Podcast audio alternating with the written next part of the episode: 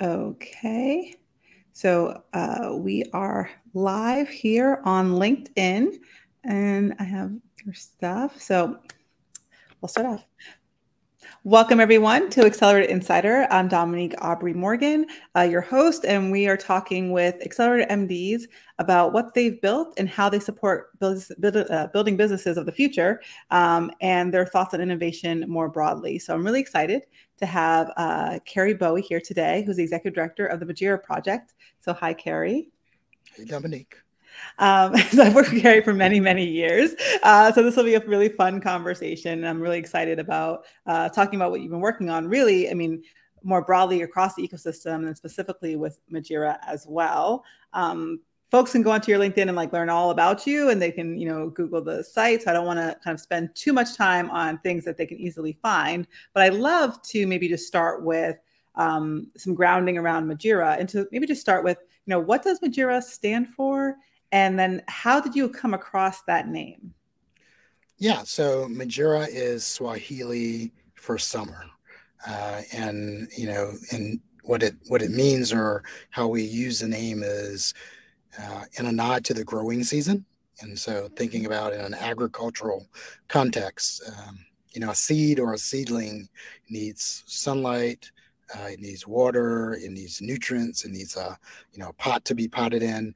And so as we were working with startups and small businesses, we thought that they needed, in a sense, the same thing. So entrepreneurs and startups, our theory of change for the Majira Project is around consulting, coaching, connections, and capital. And so if we think we give those things to these entrepreneurs and startups, that's where it comes from. And Majira, really, comes from out of my consulting practice. And so I have a consulting practice called Masada Partners, and Masada is Swahili for service. I specifically wanted it to have sort of an ethnic piece to it, and sort of say that, because oftentimes in this space, it's, working with, people of color, there's this thing that, it's the, sort of great white hope coming in and helping to fix things. And, wanted to say, hey, we're people of color as well. And we have, we're competent. We have, contextual background and sort of the wherewithal to support these companies as well. And so kind of to your point of kind of what you're building, it's a particular name, and actually your whole ecosystem is kind of all based on these Swahili words. So were you reading a book one day? Did you, how did you come across this idea and then the theme across all three, actually? Yeah. So, and I think part of the consulting piece was really wanting to help. And like I said, that service piece, it just fit. And so actually my Nigerian friends get on me about, I was just meeting with one in DC, and he said, why not something from the Igbo or that space? And I just, I got into once I did Masada, it flowed. And actually, it's, there's a vendor that we just launched as well. And it actually has an M as well. So it's Masada Partners, is a consulting practice. The Majira Project is the nonprofit industry, agnostic accelerator that, we're here to talk about mostly today. But from that, we've also recently launched an angel, a VC fund called Malaika Ventures. And Malaika is Swahili for angel. And the, reason we called it angel is, I think a lot of the venture has left venture capital. And so we want to make sure, we're talking about, we're a VC fund and firm, but acting a little bit more like angels to a certain extent, of wanting to come, really early, but also to spend a little bit more time and be more involved with these founders, oftentimes because of this accelerator component. We've had time to get to know the funders through working with them through, multiple accelerators, including the Majira Project. And so for everyone who's looking for some alliteration words, Swahili is where you go, because you were able to find all three of those with an M, right? And so for those who love alliteration, that's perfect. Can you talk a little bit about, you talked about kind of what each one does. How do you see this kind of triad that you've really built around services and supports? Kind of how do you see this all for you as part of the same whole in terms of your activity and kind of your purpose? Yeah. And I, you know, I stumbled across it, you know, and I think, you know, I know we're both involved with, like, you know, the NSF, National Science Foundation, ICOR program through the MIT node up here. And, you know, a lot of that is about customer discovery. So I think a lot of what I've done over the last 7 years is really, you know, just listen to what people have said. And so I wasn't planning to start a nonprofit. You know, I actually, you know, I love nonprofits, but I actually think there are oftentimes too many of them, and we probably need more M&A in the space and, you know, mergers and acquisitions. But, you know, God has a funny sense of humor. So now I'm running two nonprofits. But part of it was, could we do this in a for-profit way? You know, partly, you know, Masada came out of, I was working for Governor Patrick here in Massachusetts and Governor Baker doing environmental work. My background's in environmental engineering and, you know, doing, you know, global, you know, climate change, greenhouse gases, all that stuff. As I spoke to people in those spaces, they were saying, hey, we need jobs. We need better education, you know, affordable transportation, affordable housing, all of that. And right around that time, that was sort of 2015, the Federal Reserve Bank here in Boston put out a report called The Color of Wealth. And there are two big stats that always stick out to me. It said the average, you know, net worth of a white family in Boston was $247,500, so pretty much $250,000, and the average net worth of a Black family was $8. And so we had the largest wealth gap in the country at the time. And I said, hey, I've got an MBA. I've worked in private sector. You know what? Let me jump out and do that. And I've been doing stuff through MIT's Venture Mentoring Service. I've been mentoring a lot of people and also not seeing a lot of people who look like me. You know, so I was mentoring young white students and Asian students at MIT, and I'm going, hey, I love to, you know, work with some people who look like me. And so that's what I did. I jumped out. I said, I led with my heart, not my head. So unfortunately, I had a hobby for a couple of years. Good thing my wife is a physician scientist and was making a lot of money and could, you know, carry me for a couple of years while I figured this out. And that's sort of what we did, is we took this consulting practice. Well, and that's sort of, you know, how the Majira Project started. You know, that's a, you know, we'll get into that story, but my plan initially was to, you know, have people pay consulting fees, but they couldn't do that. Early stage startups, small businesses, you know, they're grinding. They're just trying to make things happen. And so they couldn't, you know, afford me, you know, the 6-figure salary I was used to doing. But they are oftentimes the people who need the most support and assistance. Yeah, no, I mean, 100%. And I know there's some folks watching, so feel free to drop in your questions as we go as well. And so I want to talk a little bit about, to your point, Majira. And, you know, I mean, I met you about 7 years ago, you know, at the CIC. And I remember, you know, Masada, you were doing Masada. I think it was Majira's like first cohort really at that time. And it's really grown and evolved.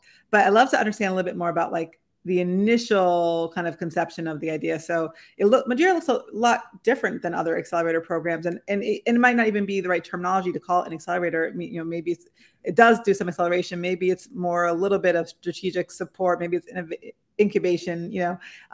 But really, a lot of that came from your relationship with BCG, Boston Consulting Group. And so want to just hear from you about how you came up with the concept and then what led to this particular manifestation of the idea with BCG. Yeah. And so actually, you know, and it wasn't even BCG first. It was just, you know, me talking to different folks. And I talked to one of my friends and classmates. So like I said, I went to MIT undergrad, but I went to University of Michigan for grad school. And then I came back after working in semiconductor. I worked, did Sloan. And so one of my classmates from Sloan actually did undergrad at Michigan. And so we've kept in touch and, you know, watching football games or basketball games and different things. And so I was actually at his house, you know, watching a game. And I told him just what I told you. I'd love to work with these companies, but we don't have the bandwidth. They can't pay us. And so, like, you know, it's not sustainable. And he pretty much said, hey, we'd love to help. And by we, I was talking to an individual, but at the time he was a managing director and partner at the Boston Consulting Group. And so, you know, it came out of that. He said, hey, you know, we love to do that. And his name's Roger Primo. Roger is no longer at BCG. He's actually the, I think, general manager of corporate strategy at IBM.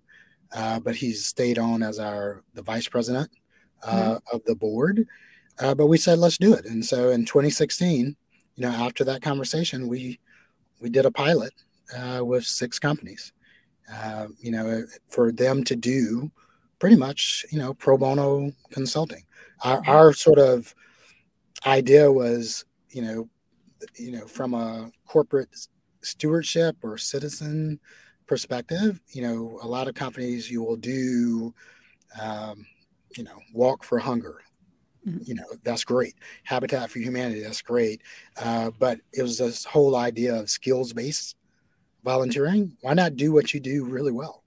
You know, you do strategy and sales and marketing and operations projects. Why not do that for someone who will probably never be, you know, one of your clients? You know, and I'm, you know, I've never done a formal BCG engagement, but I'm assuming these are like $1 million plus, you know, engagements in some cases for some of the big Fortune 100, 500 companies. So at the very beginning, when we started this, we were talking about wanting to help manifest and support, you know, a number of companies just to get to like 2 million, you know, in, you know, ARR.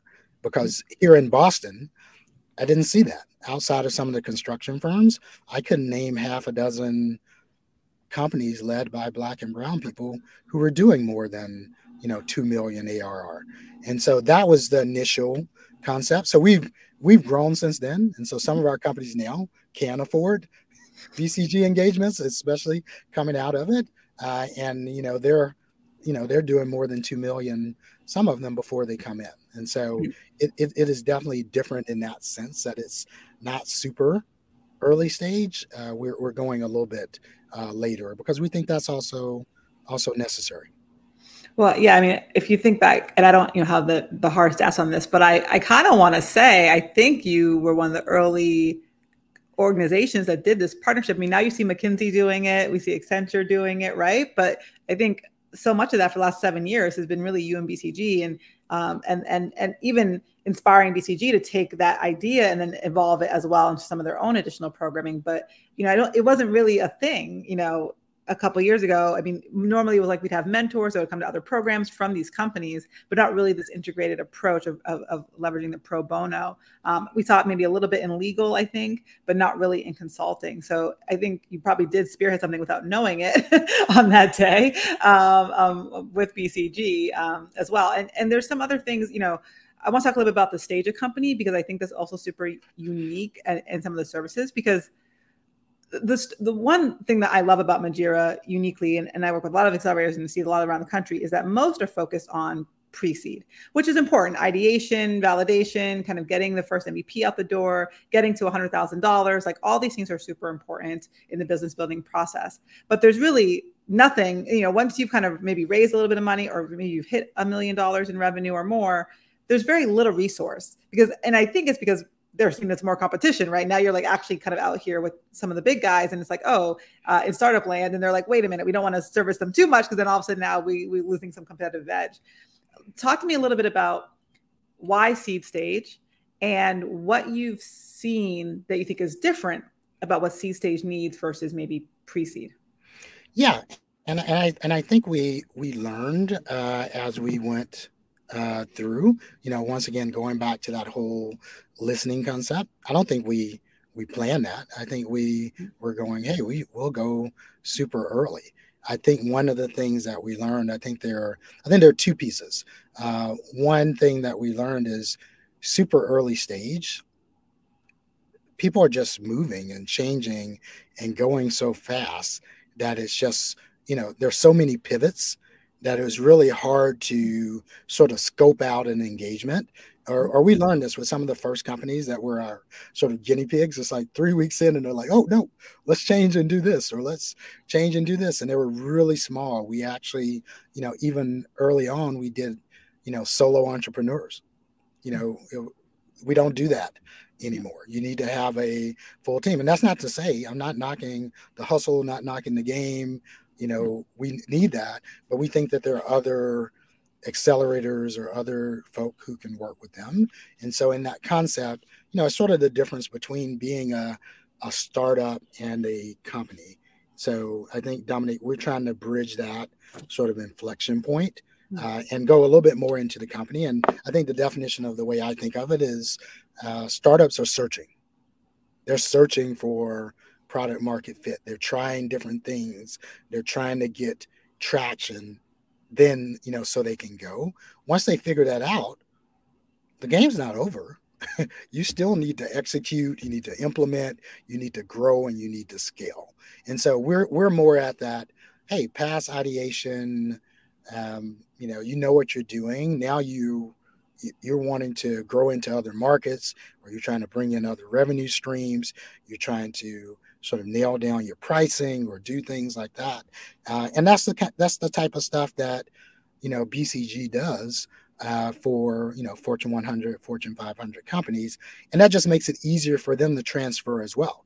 Like they've done it for a big company. Now they just do it on, on a smaller sort of micro scale. And it translates for the early stage startups. Yeah, we tried it and we did it and we were like, you know what, this doesn't work. You know, BCG can't add as much value because it's sort of a moving target. Once we can say this is the target, here's what you need to do. I mean, they go and they crush it. And this is something, I mean, like we've talked about this a lot, right? Because I know I work with a lot of founders that are seed stage and above, and it's just like this narrative that we have that all Black founders, you know, they're making cupcakes in their kitchen and they're all doing small businesses and they're not doing tech. But what we find out is like, that's actually not even true, right? We have tons of energy companies, health tech companies, product companies that are doing massive, you know, dollars in revenue, or they've raised a seed or even an A round, that we're just not sharing those stories of success and supporting those folks to grow. Cause we're hyper-focused on this narrative of kind of, we do want to support that other segment, but also this narrative of kind of lack, that we don't have all these things and all these resources, so we can't grow and do these things. But actually, we have folks who are doing it against all odds, right? And we want to make sure we support them as well, right? Yeah, and don't knock cupcakes. I love cupcakes. We've had at least 2 cupcake companies, you know, Sharonda Cupcake Therapy and the ladies that whipped Urban Dessert Lab, and they actually pivoted. And so they were doing cupcakes, and then they turned to they're doing vegan ice cream. And they're killing it with the vegan ice cream. So we love it. But you're right. That's the other piece in here is we're industry agnostic, and we have both sort of a Wall Street and a Main Street sort of flavor. So we do sort of mom and pop plus 1 or 2 or 3 sort of growth that aren't necessarily tech, but we're also pulling companies out of MIT and Harvard and Babson and, you know, different places that do have a real big tech focus. And so you guys are doing something that's, I think, particularly unique, separate of even BCG, which is already a unique partnership. And particularly because it wasn't, you know, again, I think that we look at the McKinsey's today and so on, they're doing amazing programs. You know, I know a lot of Samsung, T-Mobile, all these different folks doing programs. It was really, the impetus was really them inside the organization, right? This was a little bit different. This is really you bringing an idea to BCG and having them adopt that and partner with you on that idea. But the other thing that you do that's really unique is that you actually have paid executive coaches, leadership coaches, and paid business coaches. Most accelerators, like 99%, only have mentors, volunteer mentors, right? So talk with me about the decision for why you went that route in terms of like having those two kinds of folks, and then also why you think they should be paid. Yeah, I think there's, I think it came about of, and we didn't sort of talk about sort of the growth and explosion of sort of the Majira Project. What happened is, maybe I'll explain that, and that sort of gets to that piece. So, you know, we started in 2016. with 6 companies, and then I think we did 8 the next year, and we're like, whoa, that's too many. Yeah, I had 2 partners at Masada, and so we were sort of doing, in addition to the consulting that BCG was doing, and when we did multiple iterations of what that looked like, right now it sort of ends up being, let's say on average, like 5 to 8 consultants from BCG working. But what we realized is a number of these companies, especially the earlier stage, some of them didn't know what big 3 strategy consulting firms were or how to leverage what they had. And so what we would do is my partners and I, we would just do it. And I did the bulk of it. And so I would just meet with the companies and say, well, what's going on? Do you have any questions? Can I help you think about what's going on, there? And so we did that for like 4 years. And then in 2020, the pandemic hit. And so when the pandemic hit, we were like, all right, do we shut this down? What's going on? Because this was all in person. Right. All of these things were in person. All the companies in Boston would go meet at BCG's office. They moved to the Seaport now, but I think they were on like State Street or Congress, at that intersection of State and Congress at the beginning. They would actually go over and have meetings and meet with people or do some things via, phone from time to time. But when the pandemic hit, we went Zoom. And then when we went Zoom, we were like, hey, we're not restricted to Boston. If we're not going to be in person, we can be wherever. And then on the heels of the pandemic, right there was, George Floyd, Ahmaud Arbery, Breonna Taylor, I can sort of go on and on. So there was a lot of, I'll just say, what I would call white guilt, literally and figuratively. And people were trying to figure out what to do. And so it actually was sort of, while we had these sort of, dual crises going on, it's sort of that whole idea of don't waste the crisis. BCG leaned in, and we expanded, and we added a few more cities. I think we added New York and Detroit and Chicago, and I think it was Houston or Dallas, or sort of a combined sort of Texas piece. And so we went from just people in Boston to now we're in like 5 cities. And so now, as we think about this 8th cohort, and applications are open now, I'll need to drop, it's just www.majiraproject.org. You can just apply there. So we moved from, just to give you a sense, we moved from 6 companies, 1 BCG office, a couple of dozen BCG volunteers in 2016 to last year, we had over 30 companies. We were in close to 16 BCG offices, and we had more than 400 BCG volunteers. So it didn't happen right away, but we added cities because I think, like you said, Dominique, I think BCG has been able to evolve with us, and they learned, and they were like, hey, this works. And as more people are doing it, they're talking. And that's one thing I'll add to this. At the beginning, I was like, this is a win-win-win. It was a win for Masada because this really grew out of Masada Partners. This was the way for us to do this work. In a sense, it was a pro bono arm of Masada Partners, actually, up until just a few years ago. So it wasn't even a formal nonprofit. We became a formal nonprofit Juneteenth of 2020. And so we'll be 3 I guess we just turned 3 this past, Juneteenth. I think they learned, and as people heard it, and I would be places. I was at MIT at a graduation thing like a couple years ago, and I was meeting with some students, and she was saying she was going to some BCG office, and she said, and get to work on the Majira project. I was like, yeah, that's cool. So it's even what we realize is it's a win for us. It's a win for the companies because they're getting pro bono consulting from BCG, but also from at the time it was Masada, now it's Majira because we've got some people to, be a little bit more on the ground in a sense. But I think the biggest winners are actually the the consultants and associates and people at BCG, because oftentimes, you know, because we're not, so let me preface, we're not getting managing directors and partners working with these companies in most cases. It's typically consultants. You might get some, you know, project managers, principals, and we have had partners at time, but you know, that's rare. You know, I think they will come in and be involved, but you know, this is oftentimes some of the more junior folk. But those are the folk who are doing the work most of the time anyway, if you think of investment banks and consulting practices. And so they're actually getting to do a little bit, you know, they, you know, more client facing and things of that nature and getting to see. But I think there's a cultural piece too, because, you know, BCG is not, you know, I don't know all their diversity statistics, and I know they push and do different things, but these teams are not all Black and brown consultants. There are others.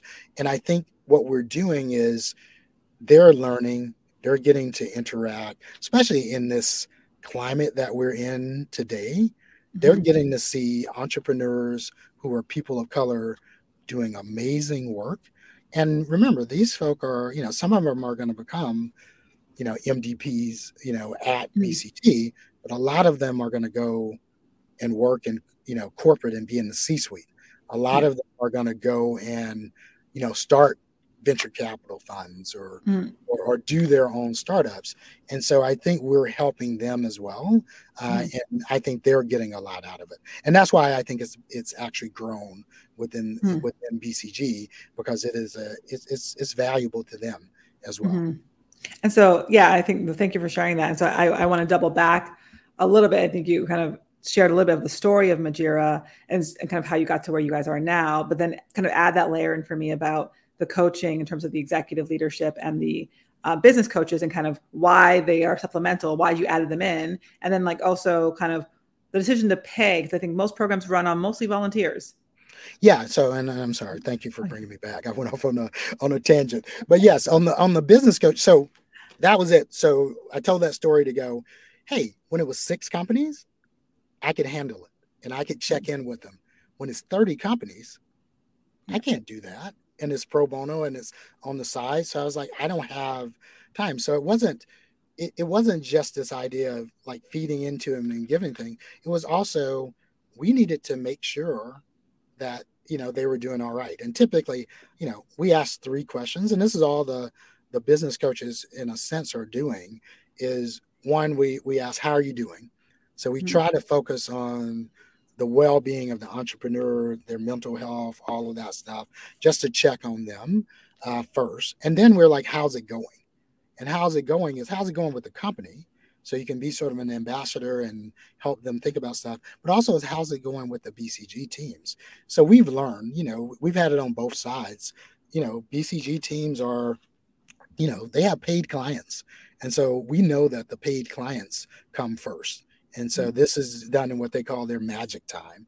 And so every now and again, maybe the team was staffed the wrong way and everybody got sucked into something. And so, you know, they got ghosted. And so if we didn't have somebody checking in, you know, the entrepreneurs might go, hey, you know what? I'm not going to make a fuss. This is not paid. It's, you know, it's sort of that I'm from Alabama, you know, don't look a gift horse in the mouth, you know, like, hey, this is free. And so when we have somebody checking in, we're like, no, that's not what this is. You are the client. Let us work with our contacts at BCG and we'll fix it. And we do the same thing. We've had, you know, sometimes an entrepreneur will go missing. You know, it's, you know, and we've learned, you know, right around sort of Black Friday and sort of that Thanksgiving time, especially the retail companies, we've recognized over the last few years, you know, to make sure we manage that, because they, you know, they get sort of bombarded, and we try to make sure but we've learned that, and, you know, learn how to track folk down and do that piece. So I think it's not just, you know, them sort of giving some, okay, I think this, I think that. We wanted them to really be checking in, and if there are issues, get back to us. And so I think the paid piece is one from an accountability piece, and also the other pieces. There's too much stuff, I think, especially in the Black and brown space, that's extractive. That, you know, there's a Black tax. you know, that I'll say that is out there. And one of the things that we've tried to do, and it's not always, but I've tried to have a lot of, you know, Black and brown coaches, and we try to curate and mix them. But even if they're not, because all of our coaches aren't, we have, you know, white guys, white women, you know, Asian, Indian, all we sort of have everybody.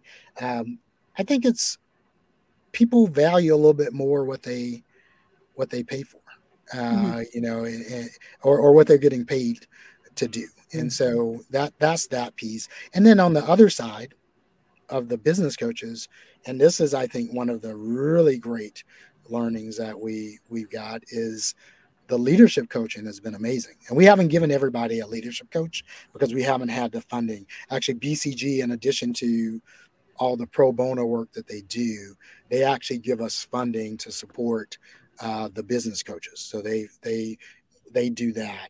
We actually do the executive leadership coaches ourselves on the Majira side. And so we've just been piloting and typically doing it with women of color founders. We've had others, but we started there because of that sort of intersectionality. And what we realize is, you know, that's very different. You know, they may be doing some type of assessment. You know, there's a lot of, like, really they have sort of their piece that they do. You can't ask somebody to do that for free. You know, that mm-hmm. is too much work to do, you know, over like a 4 or 5 month period, sort of checking in, you know, a couple times a month, you know, 30 minutes or an hour at times. So we wanted to give them, and we still don't think we're giving them enough, you know, but we're giving them a stipend to sort of cover some of their costs and cover their time. And we've definitely have had some people, you know, a number of the coaches that I've tapped, because we've just sort of done it organically, some of my Sloan classmates, and some of them were like, no, you don't have to pay me. We still pay them. And we're like, hey, you can give it back to us if you want. We're a nonprofit. So we'll take it back if you want to give it back to us. But we want to value your time.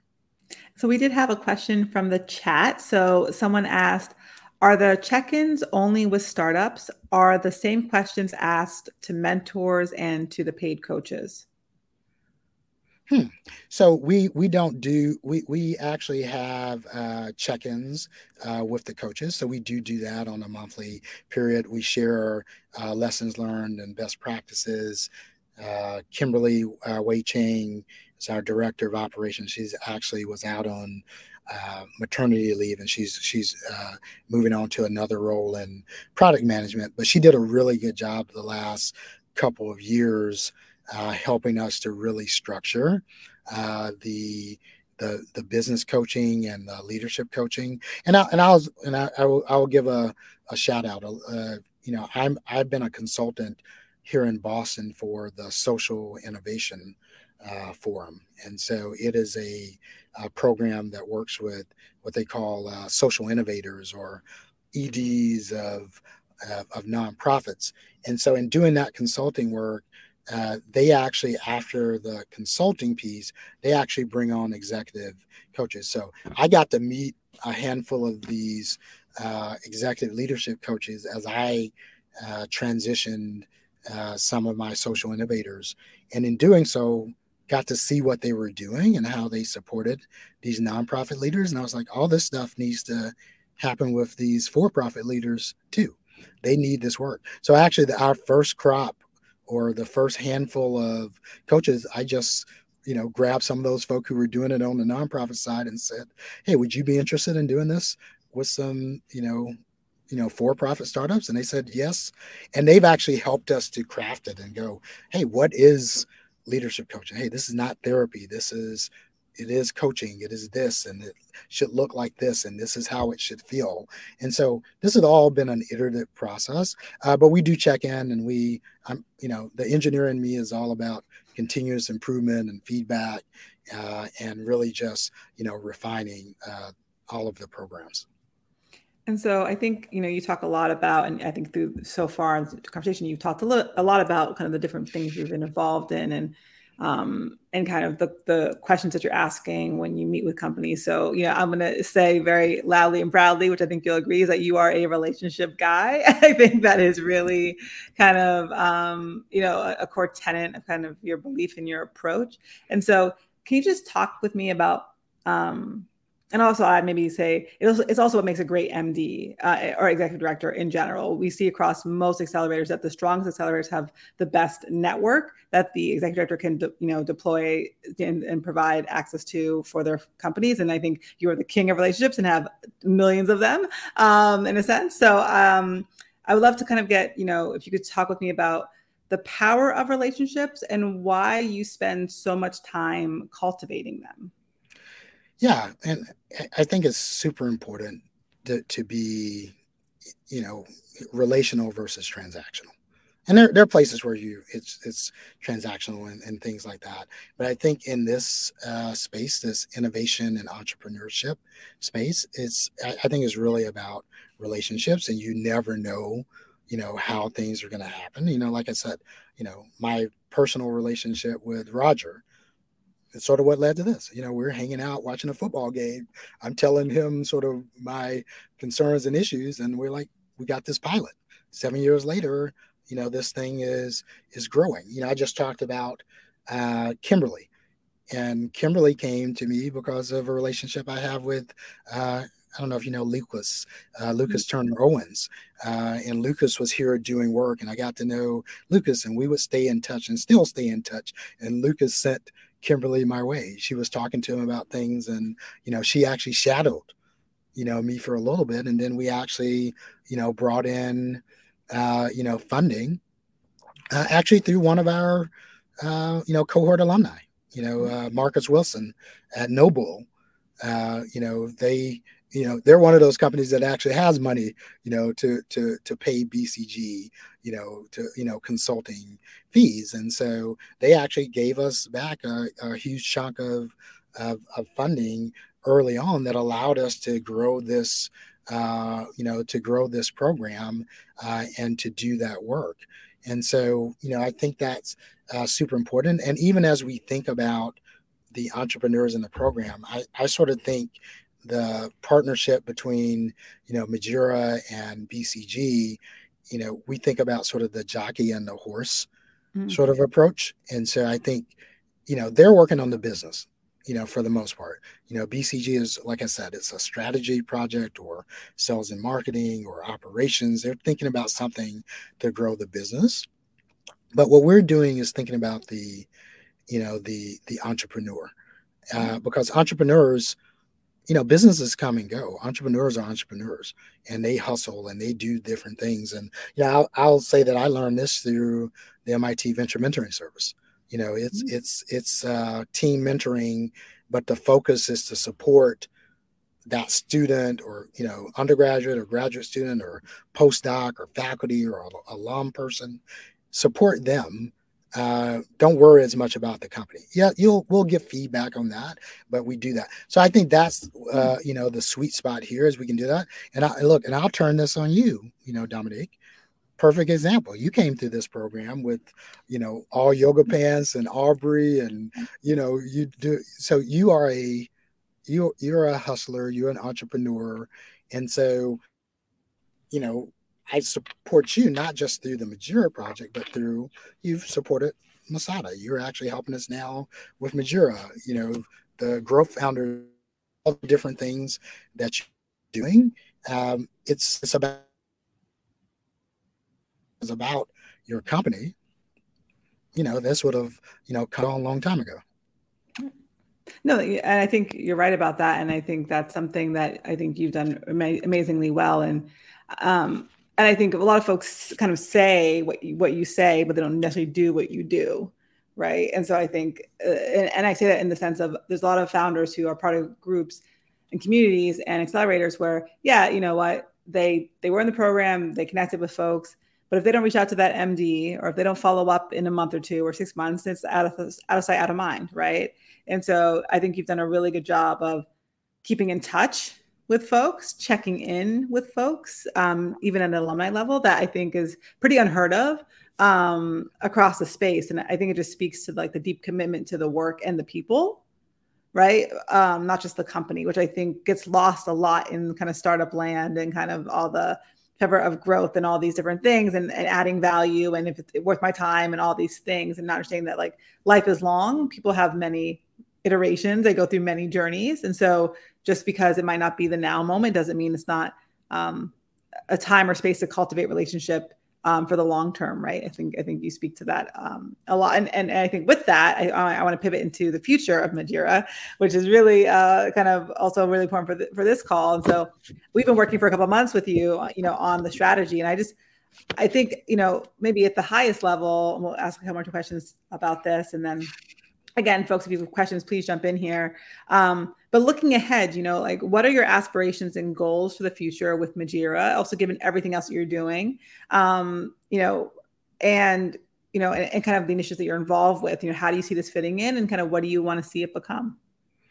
Yeah. So I think a couple things. One, just going back to that sort of origin story, you know, this came from wanting to help. And I think that goes back to what you were saying before.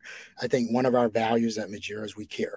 And we really care. I care about the Black and Brown community. I want them to succeed. And so because of that, you know, we're going to do everything that we can do and leverage the resources that we have to do that work.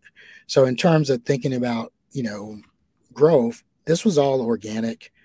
It went from sort of pro bono, you know, arm of my consulting practice to, you know, a 501c3. Actually, we were our fiscal agent. So Melissa Bradley at 1863 Ventures, she was our fiscal agent up until earlier this year. So, you know, shout out to Melissa for helping us along the way, because we were like, okay, we need to do this. How do we bring in funds? We're not set up fully. We don't have the IRS side of this. So now we're, you know, full-fledged, you know, 501c3.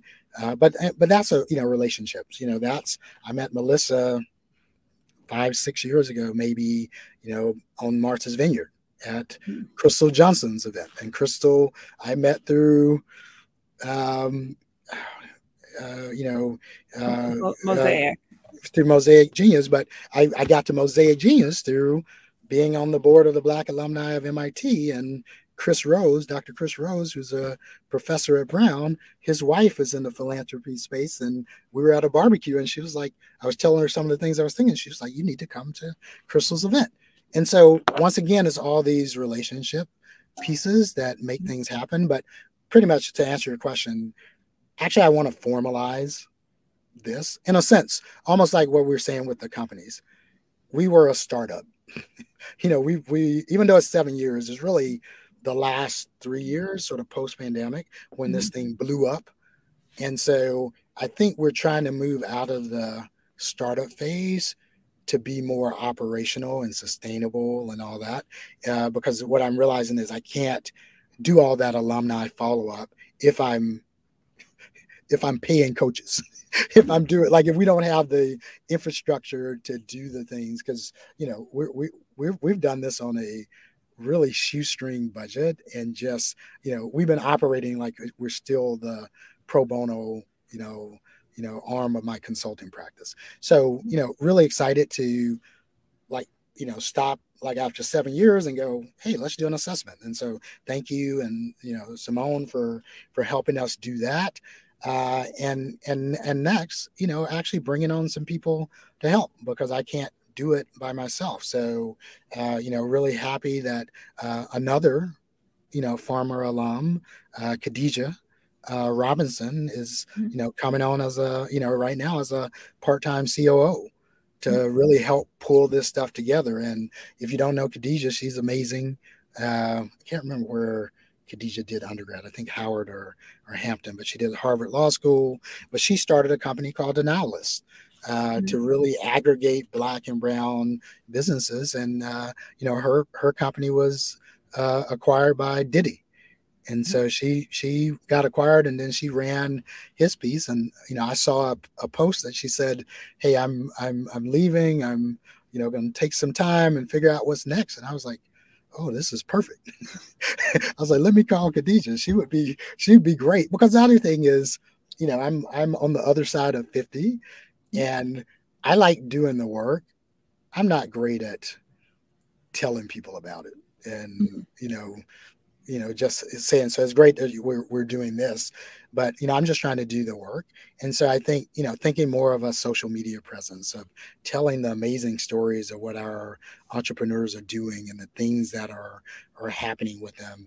I think there's a huge opportunity to do that right now. And we've got really, really good bones because like you said, we've been doing this for a long time. Mm-hmm. And so we just now, if I can put the operational thing. So that's what I want to do. I'm looking at, you know, how can I eventually move out and really be just more chair of the board? And that other piece, when I talked about Malaika, leaning more into the funding side of it, because that's a piece that I look at now is, you know, sort of like that, you know, I, you know, could have had a V8, you know, if we had invested in these companies way back when, we'd be making a, you know, we could actually sustain the program probably now from doing that, because if we look, we haven't gotten the last sort of survey back, but I would imagine that our companies have raised, you know, somewhere in the, you know, $750 million or close to $1 billion that they've raised, and you know, definitely generate, you know, because we work with over 100 and, you know, we work with 128 companies. Yeah. Through those first 7 accelerators, you know, I know they've created at least 1,000 jobs, probably closer to 2,000 jobs, if not more. And so, you know, there's sort of a lot of impact in that scale. And we haven't done as good a job of connecting them collectively as well. So we're trying to do more of that. And I think with some additional staff, we can do that in a more sustainable way to really unlock all the value that's in the sort of community part of the cohort. No, for sure. And I think we have another question in the group, and I have maybe 2 more questions to close us out here. But so the question was, in addition to honing the skills and resilience of the entrepreneur, what else do you try to pay close attention to when it comes to the impact Majira Project fosters and the ecosystem it operates in?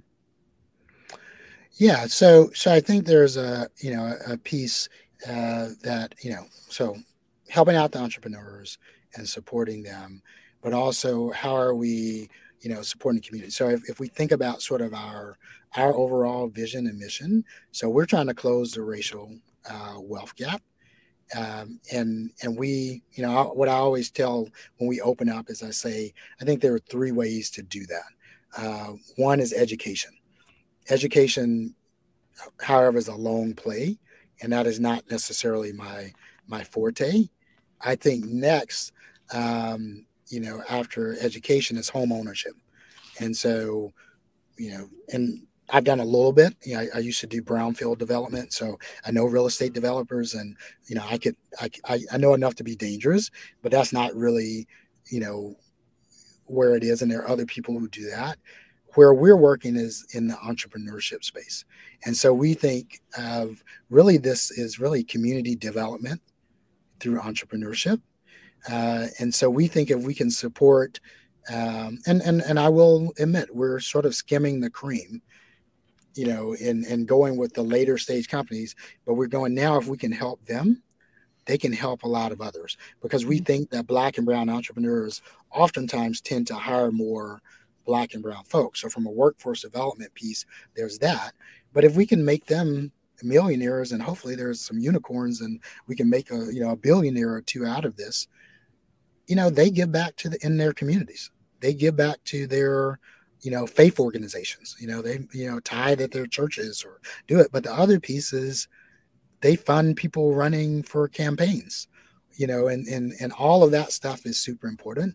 And I think that's, you know, so we try to foster that piece too, that this is not, the reason we're doing it is not to make individuals like uber wealthy. Mm-hmm. We say that this is community development through entrepreneurship. So we believe that these entrepreneurs sort of have an obligation to give back. And I think that's a piece that we do too, is try to look at that. And this is we didn't talk about this, Dominique, but we are no fee, no equity. Mm-hmm. But in our memorandum of agreement or understanding, we ask that the entrepreneurs consider, you know, giving back their time, their talent, their treasure. And yes. So once they make it, you know, don't forget about a brother, like, you know, come back and we always, you know, before they have the money, we have them come back in to speak. So it's a lot easier for us to have panels because, you know, now we got like 128 companies that have gone through the program. So we can go find people to be a part of programs. And it's also an opportunity to connect them with other people who are coming through the program. So as this new cohort comes, we can get them to go, oh, you know what? You should go talk to this company because they've done that. And so we're building that piece. And so I think, Dominique, the biggest piece is codifying all of that infrastructure. A lot of it has been in my head. And so how we now, you know, we use HubSpot as our CRM. And so even, you know, I'll even go there. So the relationship piece of that. You know, Mark Roberge and Mike Volpe, who were the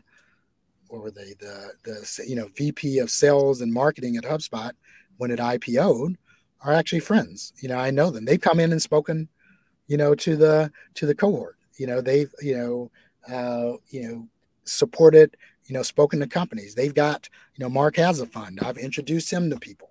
You know, Volpe was one of the first donors to the Majira Project. So those are the types of, you know, things going back to the relationship, but we really want to just operationalize and codify this thing so it can just continue. And also, so it's not about me.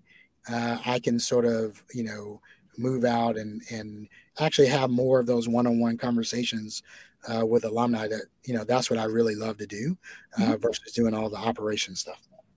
Yes, that is 100% accurate, Kerry. Yes, your relationship and yes, and Khadijah will be amazing. And also shout out to Simone Seymour, who supported a lot of the work with the strategic planning for Majira, to your point, really for codification for sustainability and then looking at growth in the future, I think is what our strategy was. And I think it's the plan has come out beautifully and brilliantly in terms of what's really needed to do the work really well and really deeply. I think you've done amazing work as an individual, but that can be taxing. And there's, you know, and to your point, you're moving to a kind of a new season. The organization's growing up and really needs some more formality as the engagements are growing and getting more complex. The companies are getting bigger. There's more BCG engagement. There's more partner engagement. And so it just is requiring kind of a fresh kind of coat of paint in a sense to really kind of take it to the next stage. And so kind of we have one more question here before we close out, which is in each of the cities that Majira operates in, is there any collaboration with higher ed institutions in those cities?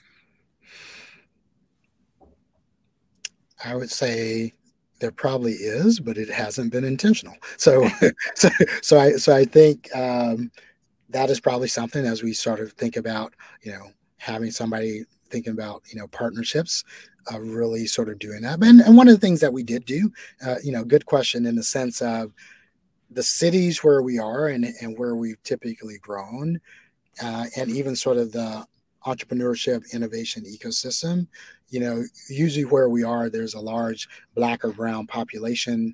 There's typically a BCG office, and there typically is an academic institution there. And so we probably have not done the best job of fully tapping that. I think it's happened organically to a sense with some of the speakers and people that we brought in and some of the things that we've done. So, you know, myself being a dual MIT alum, clearly I've, you know, there's a strong MIT influence, but I don't know if we've done anything, you know, formally with any of the programs, you know, there with the Majira Project proper. But, you know, I know some of the, actually, and I'll have to call out Walter Diaz. He's the point person, you know, on the BCG side. And so he's a Harvard and HBS guy. I know some of the folk coming out of the program have also, you know, matriculated into programs at HBS, you know, at Harvard. And so we've done that. I don't know if it's formal, but I do think it's something as we think about moving forward and have more sort of program managers on the ground or community managers, that we can actually go and do that. So we can sort of replicate sort of what we've done in Boston. So I think we've done it in Boston, but haven't formalized it. But I think there definitely is an opportunity to do it in Atlanta, in Dallas, in Houston, in San Francisco, in Chicago, Detroit, Minneapolis, Seattle, all of these other places where we are. Yeah, I think speaks to the partnership play that we talked about a lot around the next iteration of Majira, getting some ground game going to build into relationships and partnerships to support companies where they are, and that the virtual connection of network of BCG is amazing, but they also having that balance of what's happening in my kind of regional or local ecosystem to support the business is also really important. And part of the strategy for sustainability and for growth is starting to build more depth of resource and network in those areas, I think. So that to me is going to be hugely powerful for these companies and additive to Jira. Okay, so last closing question here for Kerry. So you are from Alabama. So tell me, do you consider yourself an Alabamian or a Bostonian, since you've been in Boston now for 20 years or so? Oh man, you didn't tell me you were going to ask this one. No, I'm torn. I'm always, you can take the boy out of the country, but you can't take the country out of the boy. I'm always going to be a Southerner, and I always have that, and that's going to be there. But I think it was a number of years back that, the balance flipped to I've lived more in Boston than anywhere else. And my wife's a Harvard person. We're not going anywhere. We're going to be in Boston. I know that. And so that's why I also think that I leaned in to a lot of these things here, because I knew I was going to be rooted here. And so that allows me to do things. So I am, Mayor Curtatone would say I'm a villain. I'm actually from Somerville. I live in Somerville, just north of Boston. But like the whole greater Boston metro area is such an amazing place. There's just so much stuff that's going on. There's so much history. There's so much culture. There's so much innovation and entrepreneurship that it'd be tough to leave. So I am a Bostonian now, but I was born and bred in Bama. There you go. Yeah.